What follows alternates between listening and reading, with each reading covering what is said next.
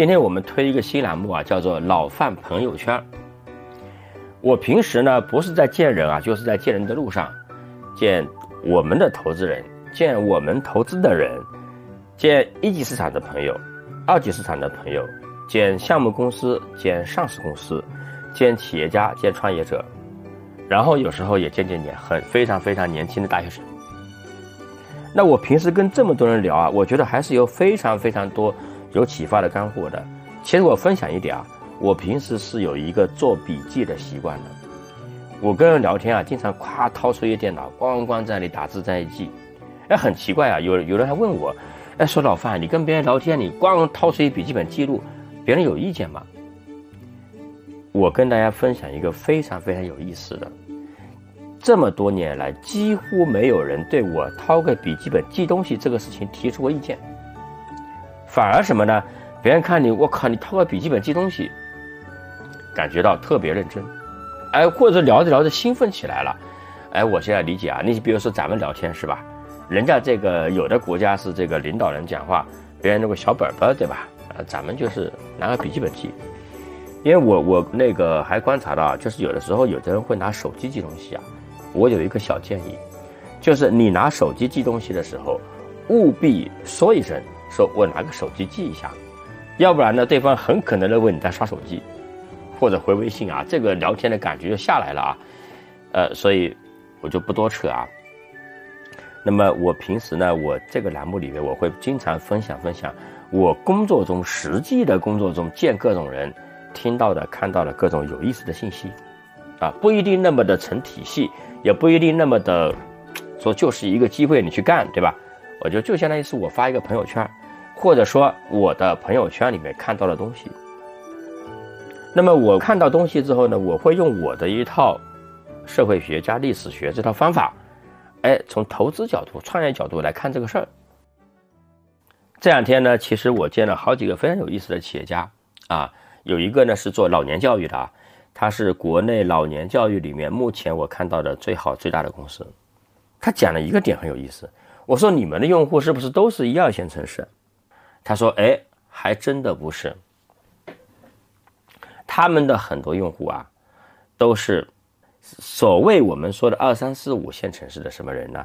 他们的退休人士，对吧？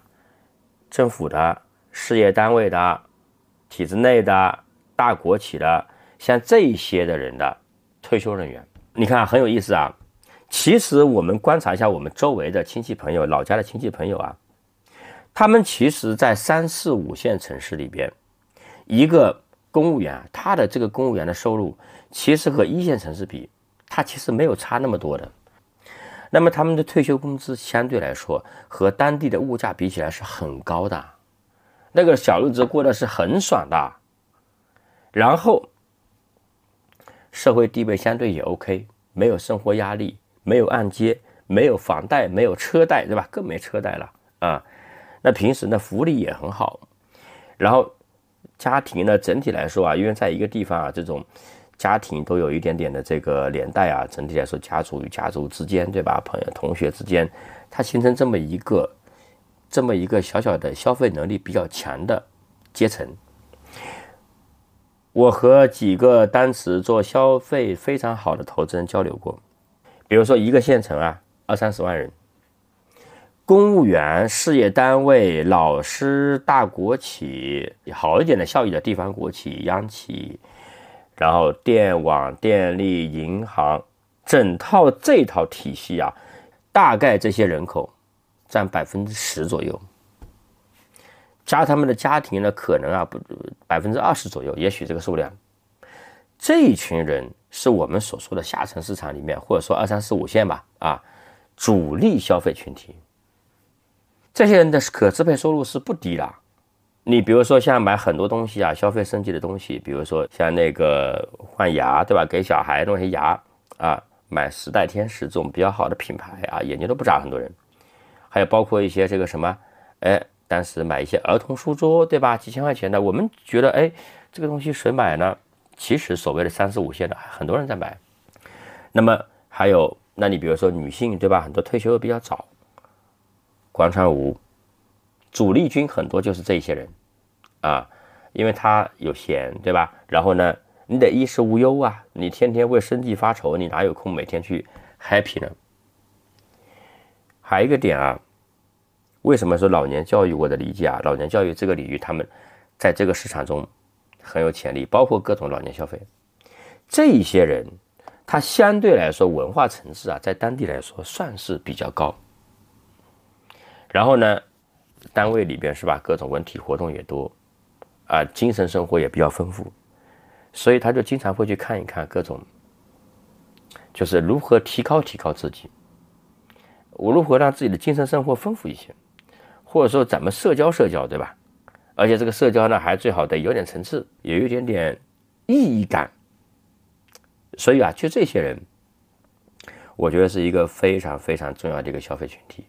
从社会学来看投资啊，我们不能说光是看地域区别，因为你在不同的地域里面，它这个整个这个阶层，在中国来说，整体都属于是中等收入以上的阶层，啊，哪怕你在这个，呃，现在有些地区的财政比较呃有分化不好的情况之下，那这一批也相对是最稳固的一个一批群体。这个是我跟人聊之后啊，感觉到社会的一种变化带来创业的机会。然后我再说一个点，很有意思的，这个这个创始人啊观察了一个非常非常好的点是什么呢？他说观察这些退休老人啊，发现年轻人的消费往往过五年左右就是老年人消费。他说你看，比如说医美，前些年医美出来流行，很多年轻人在搞，是吧？哎，当时很多老年人还进行口诛笔伐啊，主要是口诛啊，笔伐老年人不太多。然后就会说啊，你这个什么样怎么样怎么样乱花钱啊，这虚荣啊等等等等。哎你现在发现，老年人做医美做的越来越多，这就是社会的变化呀。他是因为年轻人他就是引领潮流的，老年人会跟上。我在今天我在老范聊创业的听友群里面啊，看看到一个特别有意思的一个说法，有人一个观察，当然我觉得还不普遍。是说发现广场舞开始跳韩国女团舞了，我还没有看到过视频啊。如果有谁看到过这个，留个言啊，或者这个加入老年聊，不好意思，或者加入老范聊创业的听友群啊，那大家可以加那个小小助手加入群。就韩国女团舞，我当年这些年还算是这个刷到过不少，对吧？我很难想象啊我们的广场舞阿姨们跳那个舞是什么感觉啊？但是，一切皆有可能，因为就是这么变化的嘛，时代，对吧？当年谁也没想到瑜伽裤会成为一个在大街上看到的一个比较主流的穿着，对吧？这个是社会的变化。那我们作为作为创业者也好，投资者也好，我觉得不要有那么多的道德判断，或者说不要有那么多审美判断，你就按照消费，你就观察消费者的这种社会走向，然后你服务消费者，对吧？他所需要的东西。以前叫什么？这句话高大上的讲叫做“叫圣人无常心，以百姓心为心”，对吧？就是你就是做一面很好的镜子，把消费者的欲望、把消费者的心理、把消费者的需求反射出来。你这个镜子本身不要加戏太多，折来折去，对吧？啊，所以我们说社会的变化、人口的变化，它就是这样的，反映出一代一代总有新机会啊。这是老范朋友圈，今天就这一个分享啊。刚今天刚刚出差，刚刚回到深圳，呃，还非常疲惫啊。但是咱们撂出来的话就要做到，是吧？争取日更啊，争取日更。希望大家关注，希望大家转发，谢谢。有兴趣的可以加老范聊创业的听友群，找小助手，谢谢。